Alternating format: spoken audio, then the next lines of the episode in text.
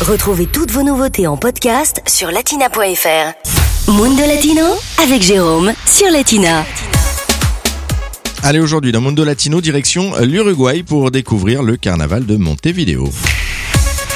Et c'est parti, la saison des carnavals est officiellement lancée aujourd'hui direction l'Amérique du Sud, euh, plus exactement direction l'Uruguay, ce petit pays situé entre le Brésil et l'Argentine.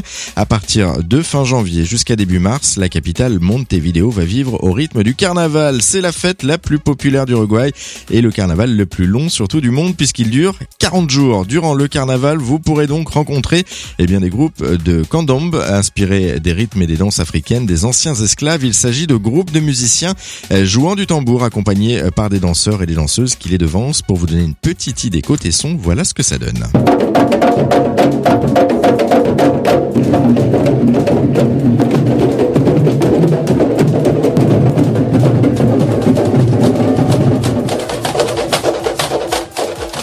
Début février, dans les quartiers sud de Montevideo, se tient le défilé des Yamadas, un défilé qui présente euh, uniquement les groupes de candombe.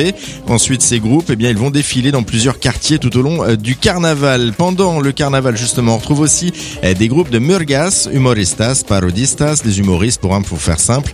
Tous se produisent notamment sur scène au tablados, des scènes en plein air réparties dans tous les quartiers de la ville. À noter que certains temps forts, comme le premier jour du carnaval où organisé le grand défilé sur l'avenue 18 de Julio, l'artère principale de la ville.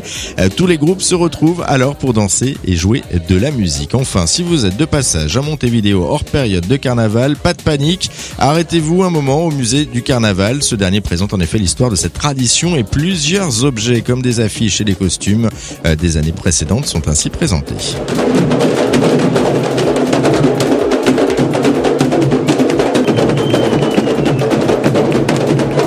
Latina Podcast, le meilleur de Latina, en podcast sur latina.fr.